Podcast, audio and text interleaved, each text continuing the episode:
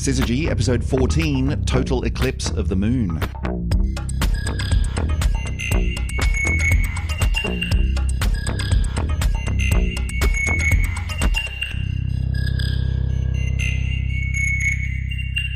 And welcome back for another edition of the Syzygy podcast, everyone's favourite astronomical podcast. Joining me at the microphone, as ever, Emily Brunsden. Hi, Emily. Hello, hello. So this week we're going to talk about a lunar eclipse.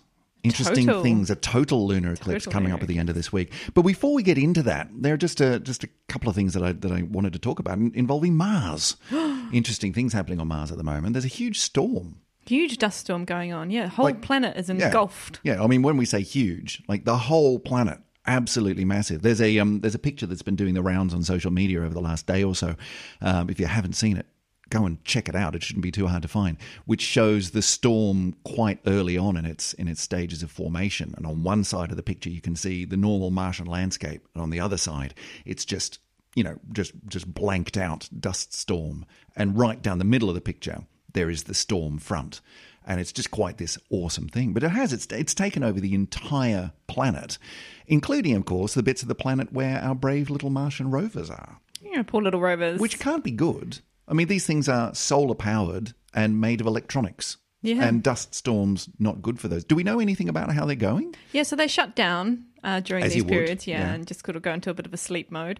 But um, I guess every every shutdown is always a risk when you're talking about things like rovers. So we're, we'll be hoping that they're going to come back on uh, when the dust storm yeah. subsides. I mean, I guess the, the question will come as to when they power back up, is that successful or not? Mm. And are they just completely blanketed in huge, thick layers of dust? Hmm. Can it work? But interestingly, this is why we thought that the rovers, uh, for example, Spirit and Opportunity, weren't going to last very long, and they totally blitzed that. So yeah, yeah, they've that, gone that years tough little longer. Things. Yeah, yeah. So yeah. Th- I think they'll be all right. Well, fingers fingers crossed. But I mean, the storm's still going, and it's been going for weeks mm. now. I mean, as I guess, you know, a, a planet-wide storm might be expected to do, but uh, who knows how long it'll last. So fingers crossed for those little rovers. And speaking of rovers, we talked uh, a while ago about um, about the, the, the next generation of exploration out to the red planet, and the E S A has its uh, has its ExoMars, ExoMars missions, ExoMars,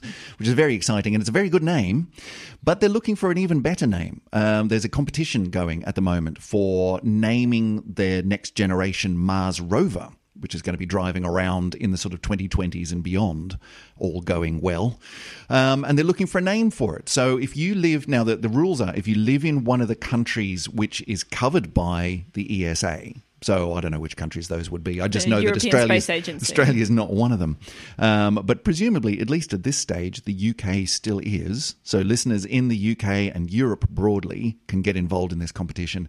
And I should also point out that if you're just dusting off any combination or permutation of Spacey McSpaceface, Marsy McMarsface, Rover McRoveryface, um, there is going to be a panel choosing from the finalists here. So it's not just going to be which one gets the most votes. We've definitely learnt our lesson on that one. Yeah, slow, slowly but surely. So yeah, if you're interested, get your votes in on that one. Just do a Google search for ExoMars Rover competition and I'm sure it'll come up. We'll put a link in the show notes as well. Anyway, leaving behind little little robot things driving around on the surface of Mars and getting involved in dust storms. Interesting thing happening coming up in just a few days' time from recording. So by the time we get this one out to the masses, it'll probably be that day. This podcast normally drops on a Friday. and Tonight. And it's going to be on Friday, yeah, isn't it? Exciting. So as you're listening to this, if you get it hot off the presses, then get outside and have a look because it's going to be a lunar eclipse, Ooh. which is very exciting. Now, unfortunately, it's not going to be at its most visible for those of us here in Europe and for a lot of the Northern Hemisphere from sort of Europe across to Northern America. But it is going to be very visible for large swathes of other parts of the world. So if you're in sort of the Middle East, Africa, um, and across Asia, then you're getting a good view of this solar, oh, sorry, lunar eclipse, lunar eclipse. So let's back up a little bit. Emily, what's a lunar eclipse? So it's actually, and wait for it, it's actually a Syzygy. Hey! Yay! This had to happen. It yeah. only took fourteen episodes, and we were talking about a proper actual Syzygy. This is a real Syzygy. So a Syzygy is an alignment of three or more objects in a, in a kind of a line. And in this alignment, you've got the sun, mm-hmm. and then the Earth, and then the moon. Right. So in this case, it's the Earth that's eclipsing the moon and the sun. The Earth's getting in between the moon and the sun. Yeah. As yeah. opposed to a solar eclipse where the moon gets in the way of the sun from us viewing on Earth. Yes. Yeah. Yeah.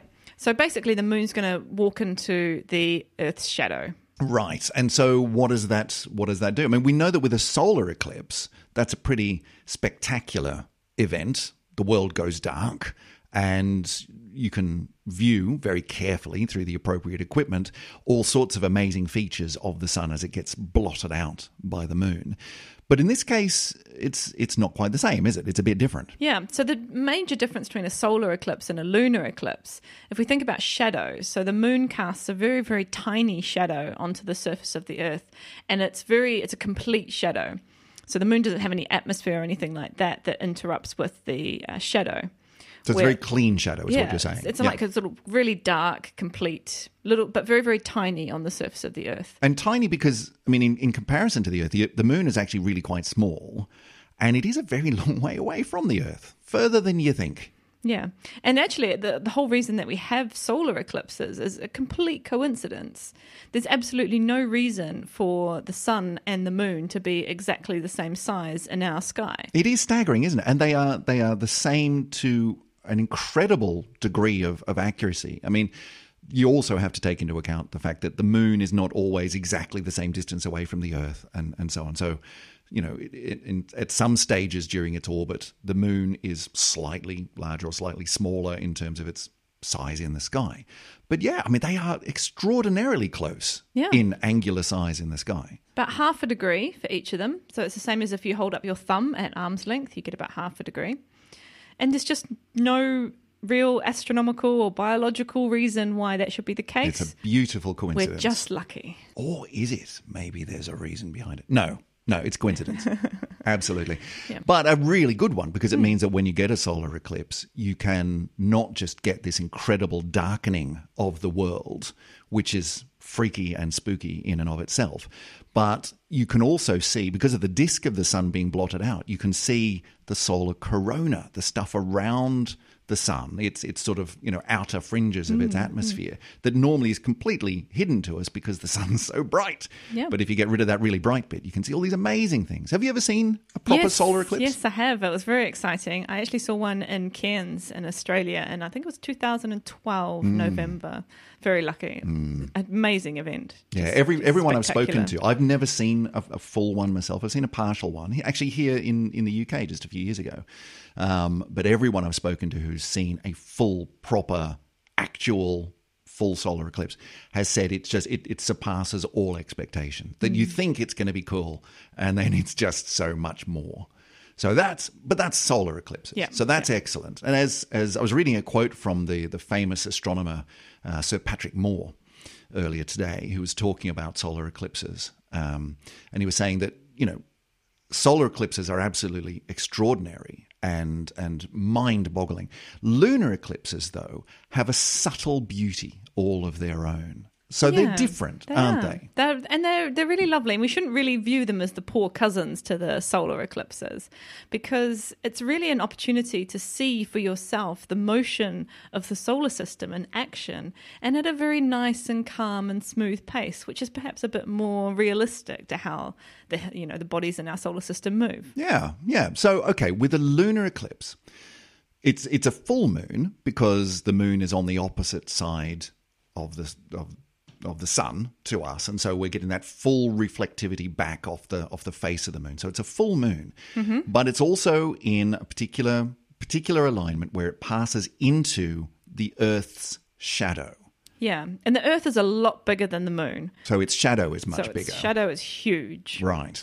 So lunar eclipses are therefore more common because it's much easier to get the alignment such that you get the the, sh- uh, the moon going to the shadow of the Earth rather than the Earth going into the shadow of the moon. Right, and it's also why much more of the Earth, even though we don't see a lot of it here in, in the U K and, and in Europe, much more of the Earth is going to see this full lunar eclipse than yeah. would normally see a full solar eclipse, because that shadow of the Earth is so much bigger. Yeah. yeah. You get about half of the world seeing any particular lunar eclipse. Now, the other thing about this one is that this is going to be the longest lunar eclipse of the entire twenty-first century. Have I got that right? Yes, yeah, yeah. It's going to last for... We've got to get some records in there. Yeah, yeah, yeah. Yeah. So, I mean, this is why people are getting interested in this. This is yeah. why it's an it's an exciting one for astronomers. It's an exciting one for anyone who's sort of paying attention to the night sky. It's because it's a lunar eclipse, for starters, and that's kind of cool. Get out there and see that. It looks beautiful, and we'll get onto that in a second. But it's also the the biggest, the longest lunar eclipse that we're going to have Uh, for the entirety of the twenty-first century. Yeah. And there's a couple of reasons for that. Yeah. One reason is because the moon's going to be going right through, or pretty much right through, the middle of the Earth's shadow. Yeah. Is that right? So if you imagine the Earth's shadow as a circle, you can go sort of skim the top of the circle and get a very, very short lunar eclipse. Or if you manage to go almost straight through the middle, then you're going to get the longest possible eclipse that you can. Right, and that's what's happening this time, is that the, the moon's going to be passing pretty much right through the middle yeah. of the shadow. So our calculations sort of show that the absolute maximum length you can have for a lunar eclipse, if you go uh, straight through the middle like that, and if the moon's orbit is exactly right as well, then the max maximum is about an hour and forty-seven minutes of totality. Right, and this one's pretty close to that, isn't it? Pretty close. So we're going to get an hour and forty-three minutes. Right, so it's about as optimal as you can get. Yeah. Yeah, and the other reason it's so long um, is because the moon is at a particular phase of its of its orbital cycle where it's actually a bit further away. And, you know, when we're talking about really close moons and really far moons, it's not an enormous distance, or not no, an enormous no. difference in, in how it looks in the night sky, but it is at one of its furthest points in its orbit. And there's actually a name for that, a micro blood moon. This micro one. blood moon. A micro blood, because there's got to be a good name for these yeah, things. A yeah. micro blood moon. We'll get onto the blood moon bit in a second. But the micro part is because the moon is ever so slightly smaller in the night yeah. sky. It's a bit further away, but that means that it's going to take a bit longer to go through the Earth's shadow than if it were at a closer point in its yeah.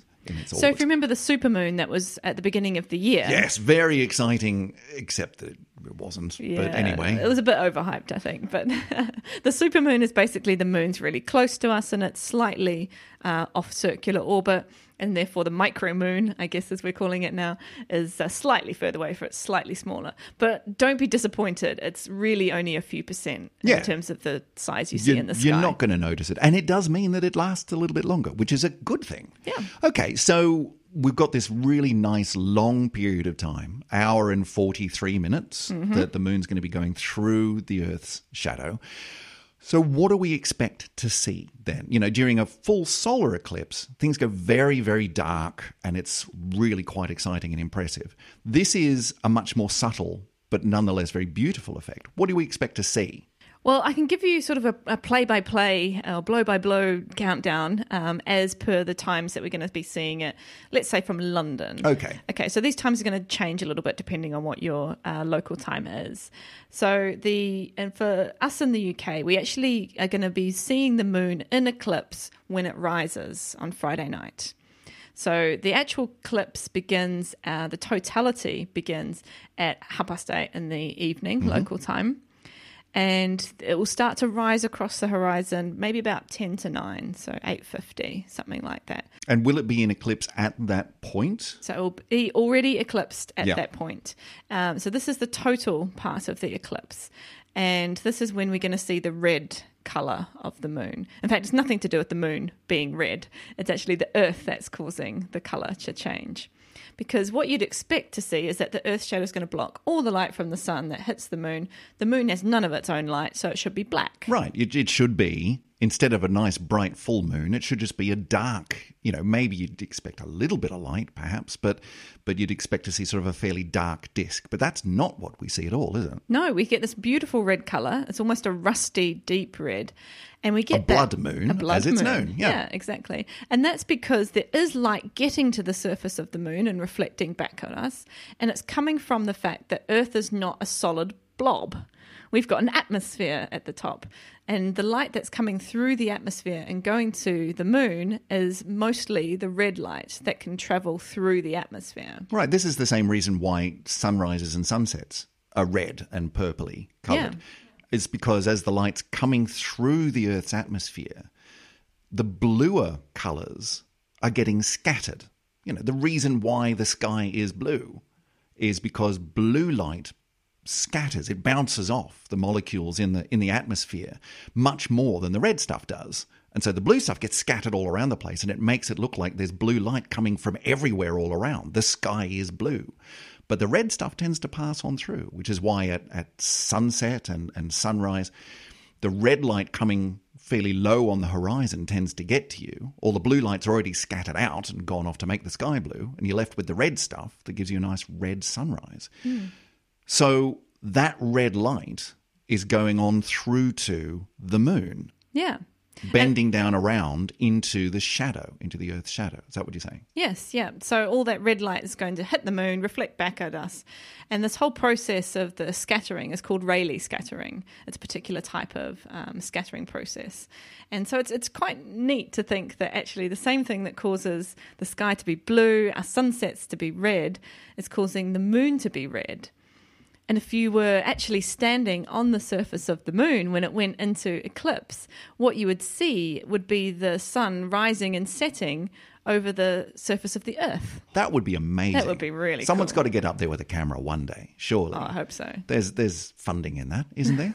But I've just been reminded, going back, just a quick connection to exoplanets, because I remember you saying that we can tell a bit about a distant, far-flung exoplanet around a distant star. We can tell a bit about whether or not it's got an atmosphere and what's in that atmosphere by the fact that the light coming from the star behind it is affected by the atmosphere around that planet. And you can see what light gets through and what light doesn't get through that atmosphere mm. in a similar kind of way. Definitely, yeah. So if we lived on the moon and we weren't sure what the Earth's atmosphere was made of, we could use this technique.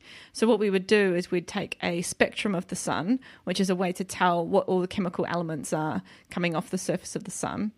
And then we'd wait for one of these eclipses to happen, and we'd see the sunlight, which is now passing through the Earth's atmosphere to us, and we'd take another spectrum, and we'd compare those two, and the differences, uh, so if there's new um, chemical elements and so on that we're seeing, or just more of the same ones from the sun, then we can say, well, that's come from the atmosphere rather than coming from the sun. So we know what's in there because we can see how it's how it's affected the light on the way through. Yeah. Very cool. Yeah, that just... That just Oh, rang a little bell in my no, mind. That's a good, yeah, a good point. That's yeah. what comes in. So, but we got a bit distracted there for a second because you were giving a play-by-play. So we got as yep. far as moon's going to come up and it's already going to be in full eclipse yep. when it rises. So it'll be on that sort of pinky, browny, red. Yeah, so it's kind end. of like you're holding up a piece of red uh, filter and you can see the same surface features of the moon. They'll just be, the moon will be a bit dimmer and it will be this red colour. And it'll be full. So it'll be a, like, you know, big... Be a big, big round circular moon, but it'll be that reddy colour. Yeah.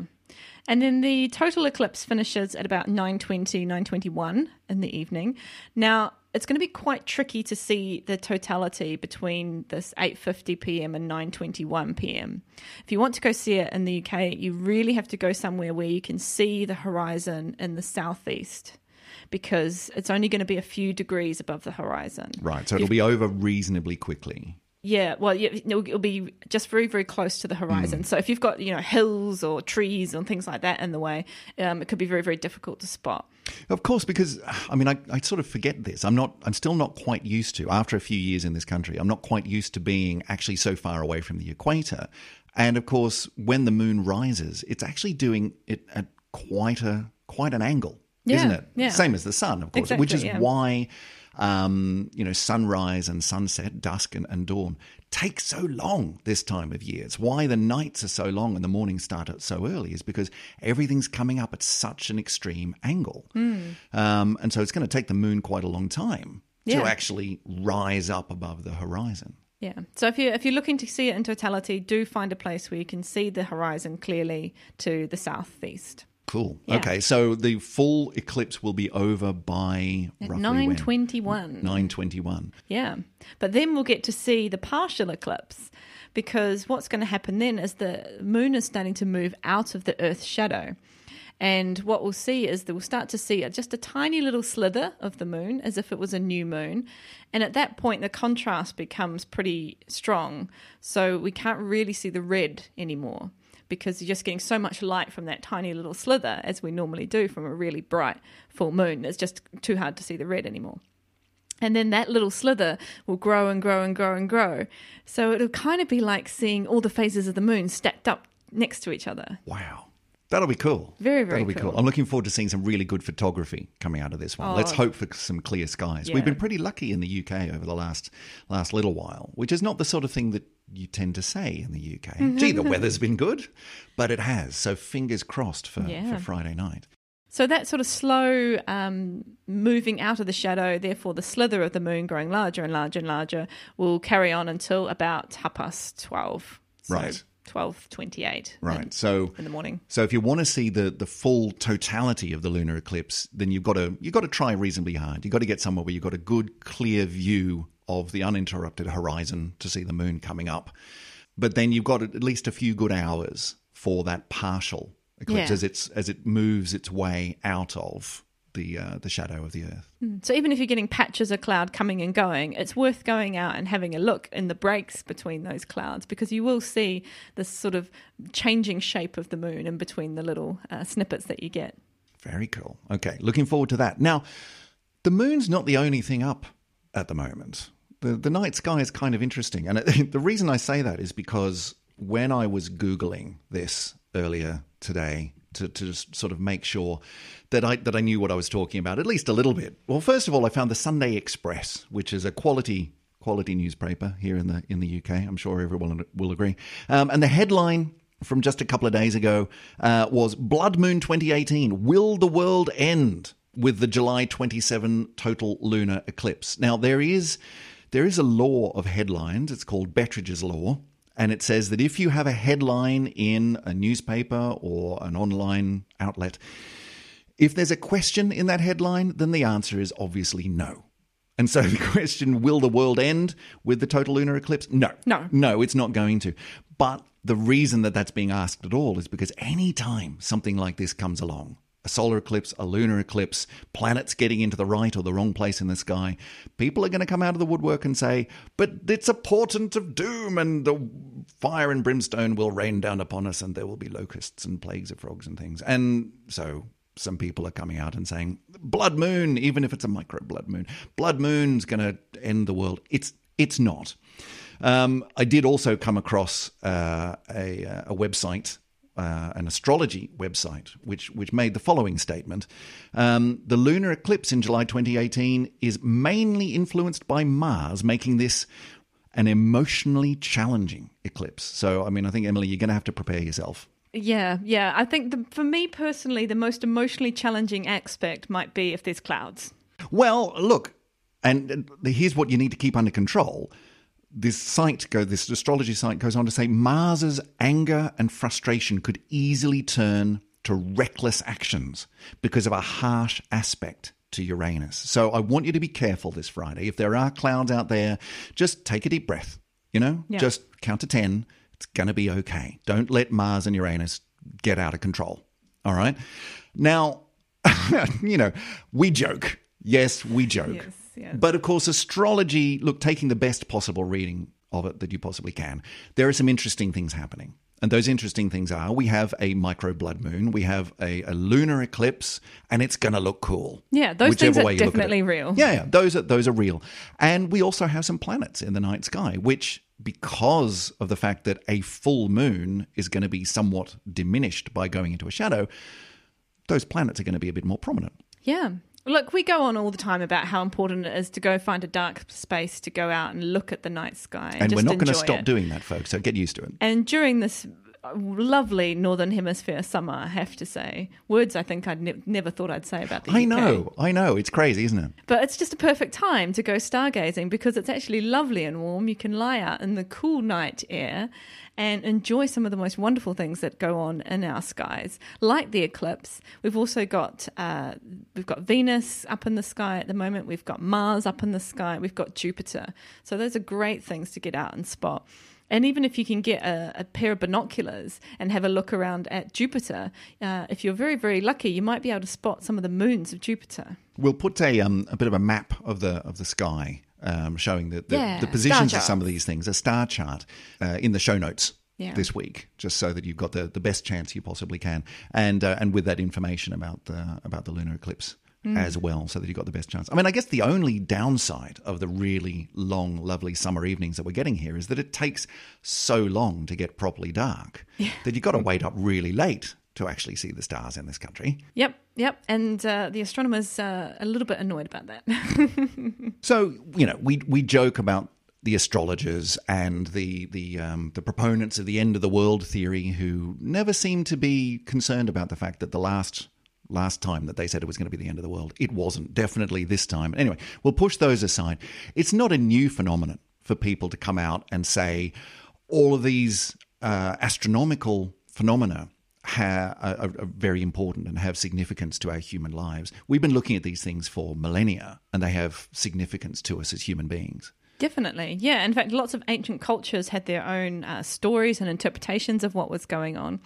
A couple of my favourites, as I was doing a bit of reading around, um, in ancient Egypt, uh, a lunar eclipse was interpreted as a sow swallowing the moon. A sow, a sow. As in female pig. Yep. Okay, specific, yep. But I like it. Yeah, and this is kind of also one of the reasons why it's red. No, somehow. You lost me. Insides yeah. of sows. Okay, in the sky. Sure. I'll buy that. Yep. Um, the uh, Mayan and Incan cultures uh, in the ancient world also had a jaguar eating the moon. Mm. So maybe it just depends on what your local fauna is like. Yeah, I mean, I guess that makes sense. You know, you, you write about what you know, as they say. Yeah. I kind of like the idea of the jaguar, though. I guess the eating comes from the fact that you get this kind of curved surface, like curved um, shadow mm. of the Earth fa- falling on the moon. And um, yeah, it's not something that happens like that. It's no. it's a slow, gradual chomping chomp, chomp, away chomp, chomp, chomp. at your full moon. Yeah. yeah, I like that idea. So it could be like a little bit of a bite out of the moon. Yeah. I'm on board with the Incans. I like the jaguar. I think go with that. Yeah, yeah. Um, and in fact, actually this curved um, shadow that you can see on the surface of the moon, the ancient Greeks used this to prove that the Earth was round. Ah, okay. Very clever. Although arguably round, but not necessarily spherical. A flat circular Earth would give you a circular shadow as well. Oh dear, oh dear. Let's not I'm just, go down just that saying, I'm just saying, okay? It doesn't prove anything, Emily. But the Greeks knew that it was a sphere. Yeah. How wow. clever. Maybe very, we'll very maybe clever. we'll do that a, a, uh, another day. That could be an entire other other episode is how do we know that our astronomical theories are right? We can do that another time. Sounds fun. Yeah, so there's lots of really interesting things. And the great thing about eclipses, uh, both solar and lunar, is that there are only a few uh, every year. So there's maybe up to between one and four, let's say, lunar eclipses in a year, maybe one solar eclipse in a year. Yeah, I mean, I was reading on, on that astrological, I didn't read a lot, don't worry, but but on that astrological website. You've changed, Chris, I have, you've changed. I know, but it's so compelling.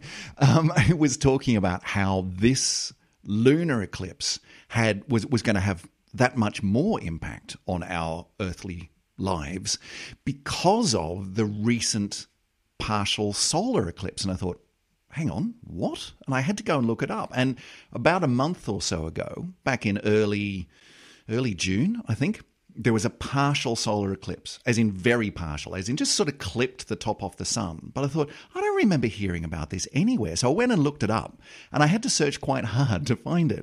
And I eventually found a map that showed where this partial solar eclipse was visible back in June this year.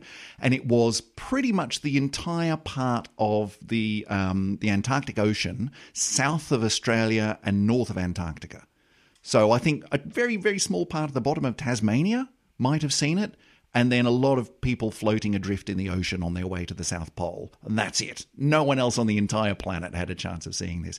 But apparently it's significant to our astrological forecast. Wow. So there you are. Indeed, indeed. But as you were saying, there's only you know, these things don't come along all the time. No, and we do have a very good records um, of it. Well, we can work out and calculate back, basically, when exactly, all throughout uh, history, when exactly there were solar and lunar eclipses. And then, fortunately, lots of historians um, in the both ancient and even more recent histories talked about things that happened when solar and lunar eclipses happened. There were important battles, or an important king died, or these these kind of things. And what's amazing is that we can then put a very, very precise date. We can say that on this, this exact day and this exact month and this exact year, even at this exact hour, is when this particular event took place. Wow. And and that's a really nice test as well of our of our astro- uh, astrological, astronomical, careful Chris, our astronomical models. Yes. You know, yeah. It's not just as simple as the moon going around the earth on a circular orbit and getting in the way of the sun every once in a while. It's somewhat more complicated than that. The oh. orbits are a bit more complicated. It's the Earth's orbit around the so sun is more complicated. There are other things getting in the way. And so these are complicated models. So be, to be able to wind the clock back hundreds of years to an exact hour and day and year and go, does that agree with the the retro prediction of our model? That's a really nice test. Yeah. You've got to trust the historians that they're not just sort of being a bit gentle with the truth as well, which sometimes they were. But yeah, most of the time, actually, these dates all line up, and it's really quite exciting. Because you can do that sort of thing with um, with things like comets and stuff as well, can't mm, you? That mm. Things like Halley's Comet, very famously coming around every, what, eighty-seven years or something. Yeah. Um, but very prominent in the sky when it does come through. Yeah. Is written into all sorts of histories and, and as portents of, of great changes in in um, you know historical historical mm. episodes. And they last for a few months, so quite a lot of important events can happen yeah. in those few months. Yeah, you can tie cool. a lot to a comet, yeah. I think. Yeah. And even supernovae, we do have ancient history, yeah, uh, ancient Chinese right. astronomers recorded uh, the ten fifty-six uh, Crab Nebula, which is, well, that's the nebula that we see now, was originally produced by a supernova a thousand years ago. Which would have been incredibly bright in the sky. Very like bright. Not, you know, not sort of sun bright, but definitely, hang on, that wasn't there. You know, the other day, last time I looked at the sky, that big bright thing was not there. That would be a bit disconcerting, I think, to yeah, someone who doesn't know what a definitely. supernova is. Yeah. New stars appearing. What does that mean? So, well, I mean, we always go on about this is going to be the, the longest eclipse, say, in the twenty-first century. It's going to be the best, only time you're going to have the opportunity to see this uh, particular event for another one hundred fifty, three thousand, four million years, whatever it might be. There's quite a lot of dramatization that goes on with it. Yes, I mean, don't don't miss this one, kids. But, I mean, in all seriousness, okay, we do know that this is going to be the longest lunar eclipse in the twenty-first century, but it's not the only. Not by eclipse. any means, no. So so how long would we have to wait to see the next one? Well, okay, so if you're in the Americas, both North and South, actually you don't have too long to wait. Um, the next one is in uh, January twenty nineteen. Okay, so the Americans are being left out this time around, but they don't have that long to wait. No, no. So lunar eclipses, as I say, you get, you get a few a year. The interesting thing is um, you might see a little bit of that one in the U K here, but you'd have to get up at about five o'clock in the morning in January, which nah. is not usually advised. Nah, it's not worth it. So what I had a quick look at through all the dates, and there's quite a few um, upcoming dates where you can see lunar eclipses over the next kind of ten years or so. What was uh, pretty astounding is that it seems like the U K's missing out on most of them. What? I blame Brexit. So if we do get, um, we might get a little bit of some right on the edges, a bit like this one, but to get a nice full total eclipse from start to finish in the U K, you're going to have to wait until twenty twenty-nine. It's like eleven years away. Yeah. That's hardly fair. I know. It's just, just weird coincidence uh, or weird orbits, uh, properties of the moon that means that we're going to miss out for a while. Is there someone we can write to? You know, the International Astronomers Union or something. And just, yeah, I, th- you know, I think, I think get on the case of this. That's, that's just, idea. It's just not fair. But if it helps, then you've got solar eclipses to keep you occupied as well. Yeah, okay. So, they're, but they're not as not as, as common, are they're they? Not quite as common. We get about one a year, um, but that's it can be a partial solar eclipse, or it can be a total, or it can be what we call an annular solar eclipse. Which What's means, an annular? I haven't heard of those. Okay, so that's when the moon's not quite big enough to cover the whole sun. Yeah, as we were saying before, it's it's the moon is almost exactly the same size as the sun, but it's it, you know the, the moon's orbit isn't circular. Sometimes it's a bit further away, sometimes it's a bit closer, and so this is where the moon passes in front of the sun, but isn't big enough in the in the sky to actually block it all out. No. Right, so, so you get a little with, bit of ring around. Right, the, which is what annular means. Annular yeah. means a ring around the outside. Wow, that yeah. must look cool. Yeah, but you don't kind of get all the really cool stuff that happens with the total. Right. So they're sort of second best in terms of uh, solar eclipses.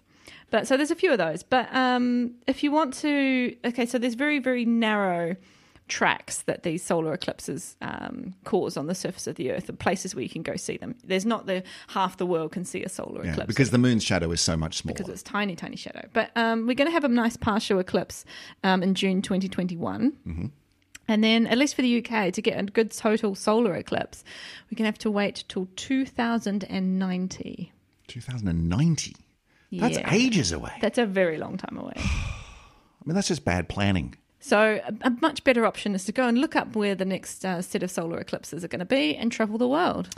Well, okay, if we have to. Yeah.